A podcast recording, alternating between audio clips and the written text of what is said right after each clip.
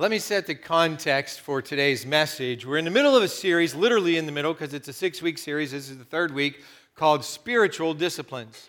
And when we think of discipline, it probably might not be appealing at first. Um, maybe if you've ever been an athlete, you understand that discipline leads to uh, something good. Uh, back when I was 49 years old, about 15 years ago, I decided that I needed to do a little physical discipline myself. I decided I was going to run a marathon. So I went outside and I took a run, and I could run an eighth of a mile. That is one half of a lap around a track. And a, marathon, in case you don't know, is 26 miles, 385 yards. So I had a little training to do. The fact of the matter is, I called up somebody that I knew who was in good shape, and I knew he was a runner, and I said, Hey, I want to run a marathon. What do I have to do? And he said, Train for 20 weeks. I said, 20 weeks? Really? He said, Yes. So I trained for 20 weeks, and in May of whatever year it was, uh, whatever 49, however, 14 years ago, I ran the Cleveland Marathon. And I ran every step of that marathon. I did stop at mile six to take off my shoe and see how big the blister was on my foot. It was pretty big. But I got back to the running and I ran all 26 miles, 385 yards. Now, I share that with you because it was not fun to train for the marathon, and every day was not fun, um, I have to say. But every weekend you would run, like I ran, uh, you know, eventually four miles, and then the next weekend six miles, and the next weekend, when I got to eight miles, I said, I never ran this far before. And then the next weekend I ran 10 miles. and I said, I never ran this far before. And then the next weekend I ran 12 miles, and you can sort of do the math. But every weekend I was able to say, I never ran this far before. And in spiritual disciplines, it's like that. We're going to talk about something today, and you might say, I never did that before. And that's okay. But if you never did it before, you probably don't want to fast for 40 days like Jesus did whenever he went out into the wilderness after getting baptized.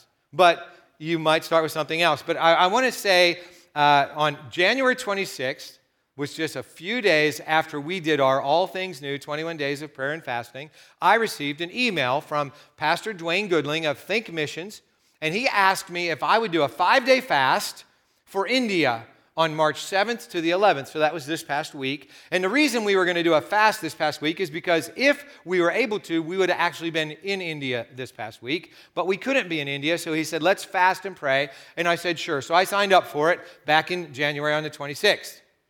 Then two weeks later, uh, on February the 9th, Pastor Alex and I were at uh, the Cleveland Cavaliers basketball game out in Cleveland, Ohio, and I got a text message from Eric Smith of Smith Media Group.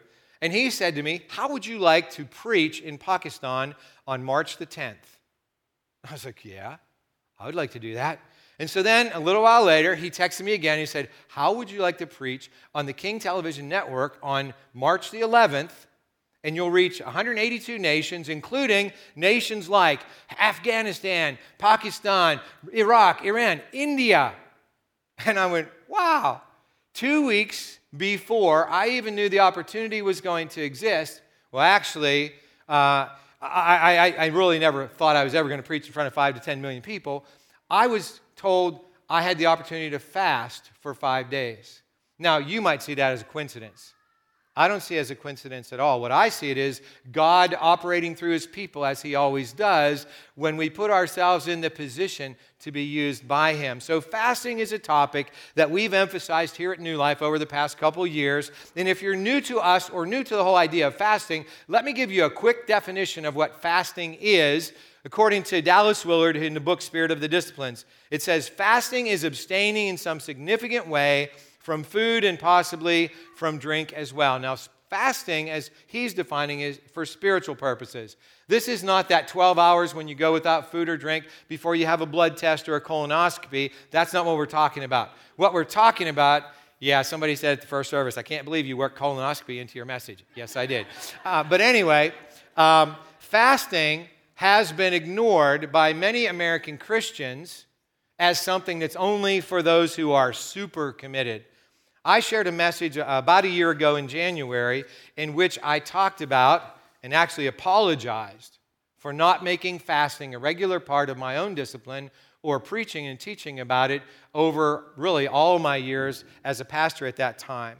Now, that's because the reason I apologize is because over the past couple of years, I have I've been shown that something that I really ought to have known about fasting all along um, as a follower of Jesus. It's our take home point for today. And again, if you're new, the take home point is the one point I'm going to make from Scripture that we want to carry out and live out in our lives this week. And here it is fasting is a normal part. Normal is underlined.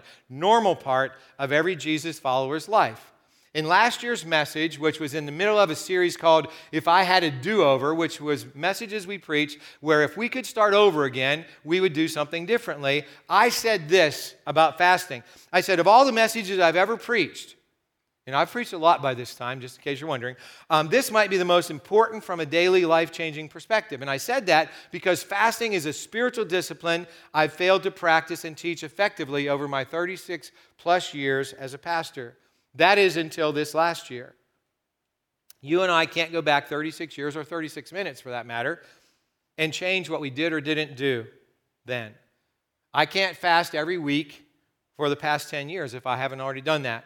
But what you and I can do, and this is really key, is we can start today and we can practice whatever God calls us to practice to become more and more the people He created us to be before the foundation of the universe. New beginnings, this is so important, are a way of life for Jesus' followers. Now, it seems a little odd to quote yourself in a message, um, but the reason I did that is because it, it's a point that's worth repeating, and here it is. Fasting impacts who we are and how we experience God in our lives as much as any spiritual discipline that I've ever practiced in my life. I apologize to any of you who were here last year because I did not teach about fasting or really practice it, but I've made up for lost time over the past 26 months. In the past 26 months, I fast a day every week, a couple of individual weeks every year, including this past week, and I've done five 21 day fasts. And I'll talk to people and preach to people about fasting as often as they will listen. And the reason is because fasting has become that important to me, and it is becoming a normal part of our life together as New Life Christian Ministries. If our take home point is true, if fasting is a normal part of every Jesus follower's life, that means that we need to practice it regularly. Now, you don't have to take my word for it. As with everything that we advocate here at New Life, it comes directly, directly from the life and teachings of Jesus Christ. If we turn to the Sermon on the Mount, which is found in Matthew chapter 5 through 7, right in the middle in chapter 6, we find out that Jesus offered three disciplines his followers must practice giving, praying, and fasting. And what Jesus said each time, he said, when? He said, when you give, when you pray, when you fast. He didn't say if you give, or if you pray, or if you fast, but when. So let's read his instructions just about fasting today. But before we do that, pray with me one more time. Heavenly Father, I thank you so much for this opportunity to share about this important spiritual discipline. And I pray as we turn to the very words of Jesus that you would open our hearts and our minds, that you would open our lives to hear your word and not just hear them, but by the power of your Holy Spirit, put them into practice so that we can be closer to you so that we can draw deeper in our relationship with you and we can live lives that reflect the life of Jesus every single day. We pray this in his name. Amen. So in Matthew chapter 6, starting in verse 16, we read these words of Jesus. And when you fast, don't make it obvious as the hypocrites do, for they try to look miserable and disheveled so people will admire them for their fasting. I tell you the truth, that is the only reward they will ever get. But when you fast, Comb your hair and wash your face. Then no one will notice that you are fasting except your Father who knows what you do in private. And your Father who sees everything will reward you. So Jesus commanded his followers that when we give, when we pray, when we fast, we're not supposed to be like the hypocrites. Well, who are the hypocrites? The religious leaders. And what Jesus did is he called them out for making a show of their giving, praying, and fasting. And he said, We're not supposed to do that. We're not supposed to be like them. Now, some pastors say, because Jesus said we're not supposed to talk about giving, praying, and fasting, that's why they don't preach about it. No, that's not what Jesus said. He didn't say don't talk about giving, praying, and fasting. He said don't make a show of it. In fact, if we don't talk about giving, praying, and fasting, then how will anyone ever learn how uh, that they are vital and normal aspects of living as Jesus followers. But what Jesus doesn't want us to do is make a public show of it. He doesn't want us blowing a horn before we give something away to somebody who's poor. He doesn't want us to, to make a, a big act out of it because it isn't. It's something that we do from our heart. And we do it because we love God and want to grow deeper in our relationship with Him. So when it came to fasting, the hypocrites, the, the, mostly the Pharisees, but other religious leaders as well, fasted two days a week. And Jesus said when they did that, they um, looked miserable and disheveled. They would put ashes on their head, and some of them would even tear their clothing so that everybody would look at them and know that they were fasting. I mean, just imagine if we lived in those days, and here comes a guy with ashes on his head, his you know, clothes are torn. He just looks like grumpy and not very, you know. And so what do we do? We go, wow, man, he must be a really committed follower, right? Because, I mean, man, it must be fasting Friday.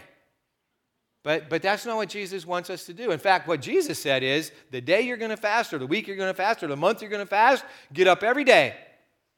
Get in front of that mirror, comb your hair, make it look good, no, no hair's out of place, you know. Put on some extra deodorant in case that, you know, chew some gum because your breath's going to smell bad after a couple days. Don't let anybody know. Don't let anybody know that you're fasting because that's not what it's about.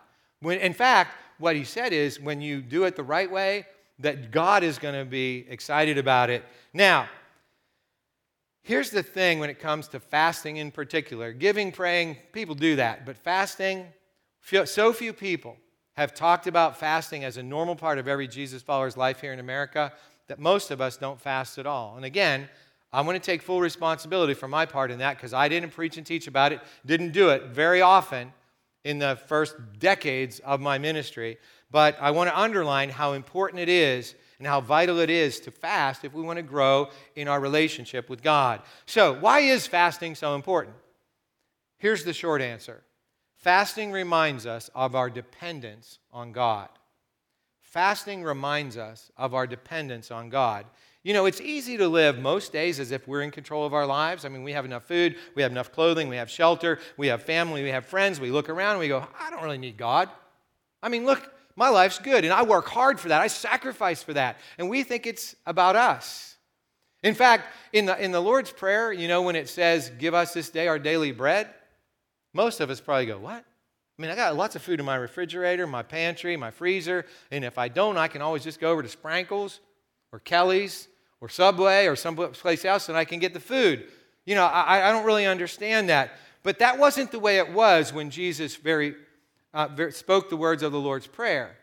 The people who lived in Jesus' day, they got up in the morning and they worked from sun up to sundown to grow the grain that they would eventually, you know, uh, mill into the flour that they would make their bread with.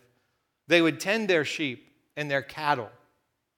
But that's not the way it is for us. I mean, most of us don't grow grain and mill it into flour, although I did get a text message this morning from somebody who said, I mill my own flour but they don't grow their own grain. Uh, but anyway, the point is, most of us don't have sheep and cattle. A few of us do, but most of us don't. And when we fast, our bodies remind us very quickly of our need for food. Sure, we could go to the refrigerator or the pantry and get some food, but that's why it's called fasting. You realize if you don't have a refrigerator or you don't have a pantry and you're not eating, that's not fasting, that's starving. The difference between fasting and starving is you have food that you're not eating when you're fasting.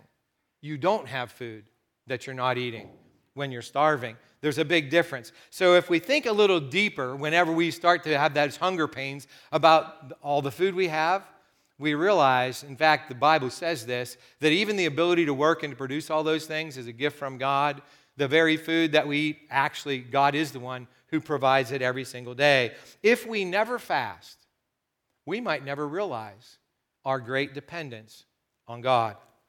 So, the end goal of fasting, and this is probably the, you know, the punchline here. The end goal of fasting is to draw nearer to God and to become more dependent on Him. Last week, Pastor Alex reminded us of something. We don't do these spiritual disciplines so God will love us. God loved us before we got out of bed this morning. I mean, I told the 8:30 people who, you know, they lost an hour of sleep and they were at the 8 or 30 service, God doesn't love you more because you came to church today. I mean, I would I love them more because they came to church today, but God doesn't love them more because God can't love us anymore or less. So we don't do the spiritual disciplines so that God will love us more. The purpose of every spiritual discipline is to draw us nearer and deeper in our relationship with God. As I said, it's so easy to think that we're in control of our lives. You know, the truth of the fact is, we, we don't have much control, or not as much control as we think we do. Seven years ago, about this time, Nancy and I went out to dinner. We went to a little place. I don't think it's there anymore, but it got replaced by another place over by Paul and Ann's bowling alley in Middlesex Township. And after dinner, we were going to come home. And so we turned the car around. We were pointing this way. The road goes this way and this way, north and south. Route 8, it has you know, four lanes of traffic, and there's a middle turning lane. And I, I was just waiting to pull out. And as I was waiting to pull out, somebody came from the south, driving about 50 miles an hour, the police estimate, came across all the lanes of traffic. And I call it a Y bone, not a T bone, because it wasn't a direct this way, but it was this way. And in that instant, our car was totaled. But thank God, Nancy and I sustained relatively minor injuries. The next morning, I drove over to the place where they had towed our car to get our personal effects out of the car. And the tow truck driver came out and he said, What happened to the passenger in your car? And I said, Well, I'm going to the hospital and pick her up as soon as I get this stuff. And he goes, No, you're not. I said, What do you mean, no, I'm not? He said, I've never seen a passenger survive that kind of impact. Now, before that accident occurred, if you would ask me who was in control of that moment, I'd said, I am. I'm just waiting to pull out. Now I'm going to pull out. I'm going to drive north. I'm going to drive home, get out of my car. I'm going to have a nice evening with my wife. Then I'm going to go to bed, sleep, get up the next day, and do the stuff I always do every day. But in the moment of that impact, I thought the same thing that the tow truck driver thought. I thought Nancy was dead. I looked over in the, you know, the cloud of the stuff that comes out of airbag, if you've ever been there, you'll never forget it because the smell and the, it's just, it's not a fun thing. I, she wasn't making any noise. And then she moaned. And I was actually grateful that she moaned because I at least knew that she was alive. Now, we had done nothing wrong. In fact, we hadn't done anything. We were just sitting there. That's all. And life is like that. You know, we live under the illusion that we're in control so much of the time, we, but, but we live in a fallen world. A fallen world, that means there's sin in this world, that things happen, bad things happen to innocent people. Now, we could go for another message another day. There are no such thing as innocent people, but you understand what I'm meaning. We weren't guilty that day. We weren't doing anything wrong. We were just sitting there and boom, literally. And that's what happens in life in a fallen world. Bad things happen. In fact, Jesus, the Son of the living God, said this The thief, that is the devil, comes to kill, to steal, and destroy. But that wasn't the end of what Jesus said.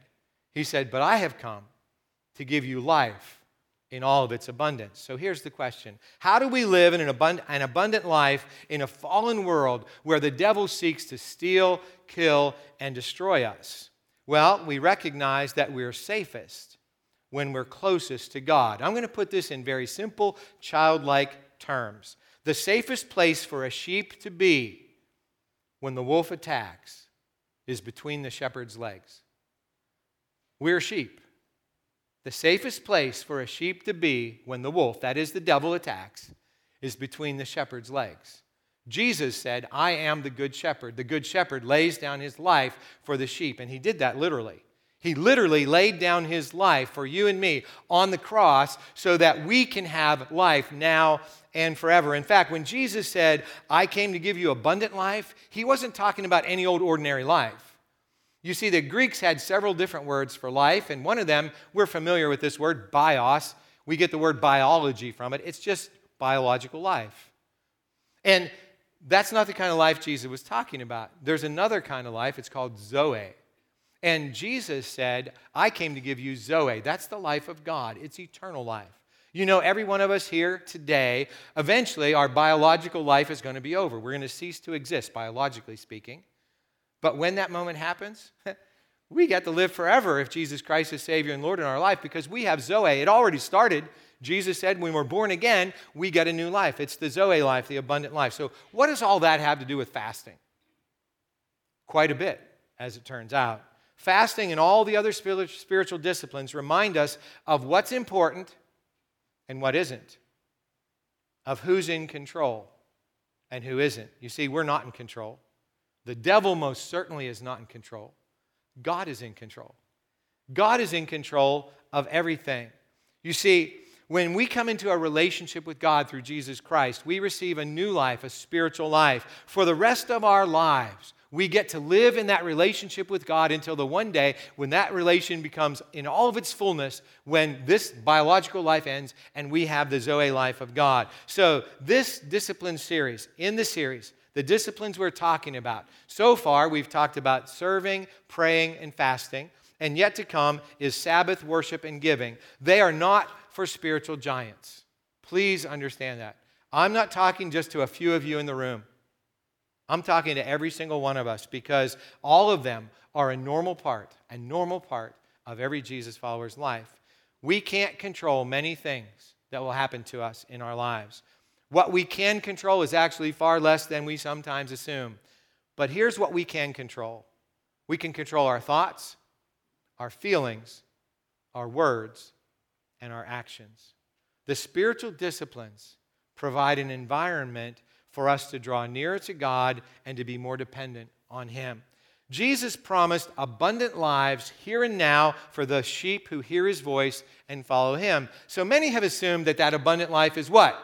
Fast cars, big houses, big bank accounts. That's what the abundant life means. In fact, some preachers will promise that to you if you accept Jesus, Savior, and Lord in your life. But here's the thing that Jesus said Watch out. Be on your guard against all kinds of greed. Um, be, beyond, uh, a man's life does not consist, does not consist in the abundance of his possessions. You see, all too often we switch the price tags, don't we? We put the high price tags on stuff. And, and Jesus never did that. In fact, what Jesus says is seek first the kingdom of God and his righteousness, and God will give you all the stuff. I mean, it's just a byproduct of that relationship that we have with him. The Holy Spirit is going to guide us in our lives as we follow Jesus. Now, I want to give you some practical words about fasting because you might be where I was when I decided to run a marathon. You know, only able to run an eighth of a mile. So, here are, if you've never fasted before, maybe you've tried it, but you just said, eh, it's not for me. Here are a few words about fasting. First of all, it is a spiritual discipline. The Holy Spirit is going to guide us as we fast, just as He guided Jesus. I don't know if you realize, but when Jesus was baptized, the Holy Spirit came down, and God said, This is my son uh, whom I love. I mean, I'm pleased with him. And then what happened? The Holy Spirit drove Jesus into the wilderness or the desert for 40 days of fasting. So, does that mean we have to feel called to fast? I've had people say, Well, I've never felt called to fast. The truth of the matter is, we don't have to feel called to do anything that Jesus commanded. You know, Jesus told us to go into all the world and make disciples of all the nations. I've had people say to me, God never told me to go.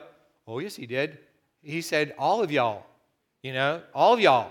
So all y'all go. Now He's saying, all y'all fast. So when it does, what it does happen when God calls us to do something, it goes a lot better when we call on the Holy Spirit to lead and guide us. So, going without food, as I already said, for a day, week, 21 days, 40 days, without guidance from the Holy Spirit, is just starving yourself.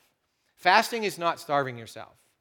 It is not a weight loss program. I know when you hear the word fast, you might think of what people talk about today, you know, intermittent fasting. It's actually a good thing, probably, because it can help you lose weight and all that kind of stuff. But we're not talking about the biological benefits of fasting today. We're talking about the spiritual discipline of fasting, which is a far different thing. Fasting is a spiritual discipline that we undertake in obedience to Jesus' command and in the Holy Spirit's power. So, in my experience, which finally I have some experience that I can share with you, of five times of doing 21 day fast is, hmm, I, I'm just going to be very blunt and clear here. The first couple of days, they're no fun. The first day of a fast is usually the worst day or the second worst day, and the second day is the worst day or the second worst day. Because if you're not used to fasting, especially if you give up caffeine and you usually use it, you're going to get a headache. You're going to feel tired. You're going to, your brain's going to fog up a little bit. It's not going to be any kind of fun. But now, in my experience, and I have some experience, after day three or day four, it starts to feel better. Your hunger pangs go away a bit, and you start to draw closer to God. And this is the key. Over time, you draw closer and closer to God. And uh, the thing that's interesting is the first time I did this 21 day fast, we had uh, five of us at home. All three of our foster daughters were at home, and Nancy. So at dinner time, we would sit down, and they would all be eating, and I'd be sitting there with my glass of water. And they would be feeling what? Guilty. Because they were eating, and I wasn't. And I said, hey, go ahead and eat. I, I really enjoy watching you eat. No, no, you don't. I'm like, yes, I do. I really do. And, and, and now that I've done it a number of times, one of the, my favorite things to do when I'm fasting is to sit with other people who are eating because I get to see the joy that they have as they're eating, and I get to realize God provided that. It's a blessing. So, anyway, next, if fasting is going to be a normal part, remember we said it's a normal part of every Christian's life, then you might be asking, so when do I fast? Well, that's a very good question. And there's no special day to fast. you could fast on Monday or Tuesday. You could probably fast on any day that ends with Y. Okay? Any of those days would be a good day to fast. Just choose one. Then, and, and you know, the, the thing is, we ought to fast in obedience to Jesus Christ. That's the first thing. There's two times when we should fast in obedience to Jesus Christ, and that's the day, you know, of the week that we choose, Monday, Tuesday, whatever day it is, and we say, I'm going to fast on that day. And if you've never fasted before, run an eighth of a mile. What do I mean by that? Well, skip breakfast, just one meal. And then the next week, skip breakfast. And the next week, skip breakfast.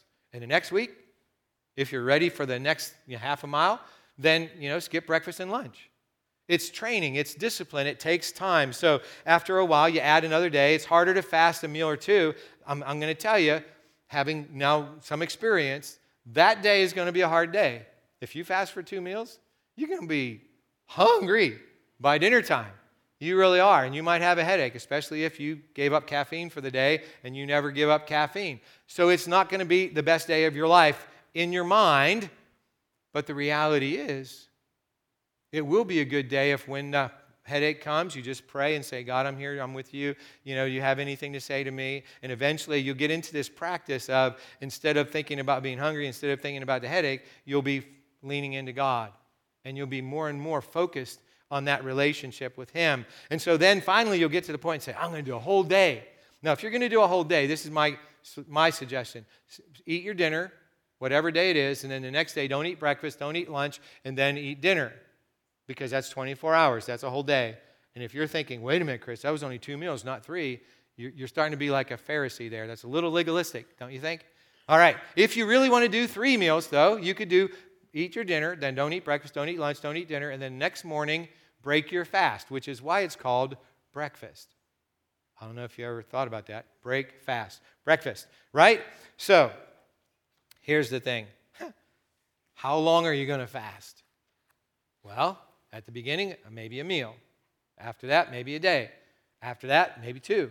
Maybe God calls you to the five day fast. Maybe He calls you to the 21 day fast. Now, here's the question only Americans ask What if I fail? What if I fail? Because Americans are the only ones who are so performance oriented that if I say I'm going to fast for two meals and I only make it through one, I go, oh, I'm a failure. No, you're a beginner. Nothing wrong with being a beginner when you're a beginner. Okay? Just remember that. You can't fail at these spiritual disciplines because you're not doing them to earn God's favor. I'm not doing them to earn God's favor. We're doing them to draw closer to God. So you can't really fail when you're doing something to draw closer to God. Just remember that. Now, I've found a couple of resources that are very, very helpful when it comes to fasting. The first one is uh, on the internet. You can just go there if you want to remember it. You could take a picture of the slide that's up there. It's a guide to prayer and fasting by Pastor Dave Patterson. It's uh, TFH, the Father's Heart, I think it's called, uh, .org slash resources. And then God's Chosen Fast is a book by Arthur Wallis. It was written back in the 1960s. It's an incredible book because it tells you the spiritual benefits and the spiritual reasons for fasting. And then in the back of the book, he actually tells you what to expect physically when you're fasting. So remember this Jesus told us when we fast, don't be like hypocrites. Uh, let's focus on the word when. It means we're going to fast sometime. When we fast, we are going to do things to glorify God, to draw close to Him. And if you really have been convinced by this message, it's something that you want to do, then here's the next step for you as we move into the rest of 2022. I will make fasting a normal part of my life this year. So, I skipped over one point that might be important for some of you. I know some of you are really detailed people, ISTJs and the Myers Briggs thing, and you're like, well, what do I not eat when I'm fasting? Well, that's up to you.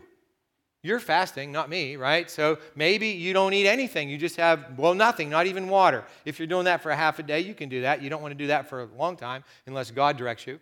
Um, just, you just water, that's one kind of fast. Or maybe you just fast from meat. You don't eat meat when you fast. Or maybe you do a Daniel fast. There are all kinds of ways to fast, and, and there are a lot of resources about that out there in the world. If you look up Daniel fast, I guarantee you, there's even uh, there's recipe books about Daniel fast, so you can, I guess, so that while you're fasting in a Daniel way, you can still have tasty food. I think that defeats the point of fasting, but nevertheless, there's all kinds of resources out there. But if you're going to make it a normal part of your life, remember why you're doing it. I want you to, to leave here today remembering why am I going to fast? To draw closer to Jesus, to draw deeper in my relationship with Him. And the way we do that is by putting it on our calendar, by doing it. We prepare for it, we plan for it, we practice it. And the key isn't how often or how much or what you do or don't eat. The key is simply this it becomes a regular part of drawing closer to Jesus. If you accomplish that, you will accomplish everything that Jesus meant when he said, when you fast. Amen? All right, six of you agree with me. I'm glad for that. Okay. So, um, ordinarily, here at New Life, the messages that we preach um, are intended to do two things. And one of them is to help people who don't know Jesus to come to know Jesus as their Savior and Lord. And Savior means rescuer from sin and death. Lord, actually, I always say it means owner or master. But this week I was reminded of something when I was preaching to Pakistan, and that is Lord means God. In the Old Testament, whenever you see the word Lord, it's a substitute for the word God because they were so, um, you know, they, they are, were so respectful of God that they wouldn't say his name, so they just put in Lord. So Jesus is not just master or owner, but, but actually God. And so we usually talk about that in our messages. Today I talked more about how we live after Jesus already is Savior and Lord in our lives. But we want you to have an opportunity, if you've never, if you've never trusted Jesus as Savior and Lord in your life, to do that today. Here at New Life, we say that doing that, trusting Jesus, Savior and Lord, is simple, but it's not easy. That's as simple as A, B, C. A means admit admit that you're a sinner, that you stand guilty before God, that you've done things you're ashamed of in your life, that you're afraid of what might happen if you have to stand in front of God today. Then B is believe. Believe that Jesus is God, that He is God's only Son who came from heaven to earth and who lived a perfect life and died on the cross and rose from the dead and right now is sitting at the right hand of God and that He sends His Spirit to all who believe in Him and who receive that Zoe new life. Believe in Jesus. And then C, confess Jesus Savior and Lord to those around you and commit your life to living in the power of the Holy Spirit, God's presence in each and every one of us who believe and trust Him as Savior and Lord. The reason why we practice these spiritual disciplines is because we have a God who loves us and desires to have a relationship with us. And that's what causes us to want to pray, to give, to fast. And if you don't have a personal relationship with Jesus, today is the day. You can pray this with me or you can say it in your own words. Dear God, I admit that I am a sinner and that I need a Savior. And I believe that Jesus is your Son and I believe that Jesus came to this earth and that he died on the cross for my sins and that he rose again on the third day, just like he said he would. And I confess. I confess that I am a sinner. And I confess that I need a Savior and that Jesus is my Lord and Savior. And I commit to follow him with the power of the Holy Spirit every day for the rest of my life. And I will try my best to grow in relationship with you and I will try to pray, to give, to fast, because these are things I want to do to grow closer to you, Lord. In Jesus' name I pray. Amen.